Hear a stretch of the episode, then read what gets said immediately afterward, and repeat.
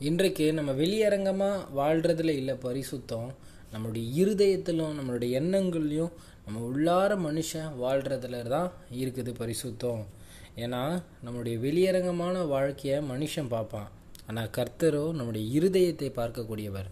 அதனால் உங்கள் இருதயத்தில் பரிசுத்தத்தை பாதுகாத்து கொள்ளுங்கள் சிந்தைகளில் பலவிதமான யோசனைகள் பலவிதமான காரியங்கள் அசுத்தத்தை நடப்பிக்கிற மாதிரி நமக்கு வந்தாலும் அதை இயேசுவின் நாமத்தினாலே உதறி தள்ளி விட்டுட்டு ஆண்டவருக்காய் பரிசுத்தமாய் வாழக்கூடியவங்களா இருங்க ஏன்னா இந்த உலகத்தில் இருக்கிற யாரை வேணால் நம்ம ஏமாற்றிடலாம் நம்ம பேரண்ட்ஸ் ஏமாற்றிடலாம் நம்ம ஃப்ரெண்ட்ஸை ஏமாற்றிடலாம் நம்ம கூட இருக்கிறவங்க யாரை வேணால் ஏமாற்றிடலாம் ஏன்னா கர்த்தரை ஏமாற்றவே முடியாது. அவருக்கு முன்னாடி சகலமும் நிர்வாணமும் வெளியரங்கமாக இருக்குது.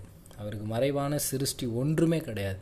அதனால் கர்த்தர் நம்மை பார்த்து கொண்டிருக்கிறார். அவருக்கு ஏற்ற ஒரு பாத்திரமாக நான் இருப்பேன் என்று பரிசுத்தத்தை காத்து கொண்டு கர்த்தருக்காய் வாழக்கூடியவங்களா இருங்க கர்த்தர் பெரிய காரியங்களை செய்ய காத்து கொண்டிருக்கிறார் கர்த்தருக்காய் வாழக்கூடியவர்களாக இருப்போமா?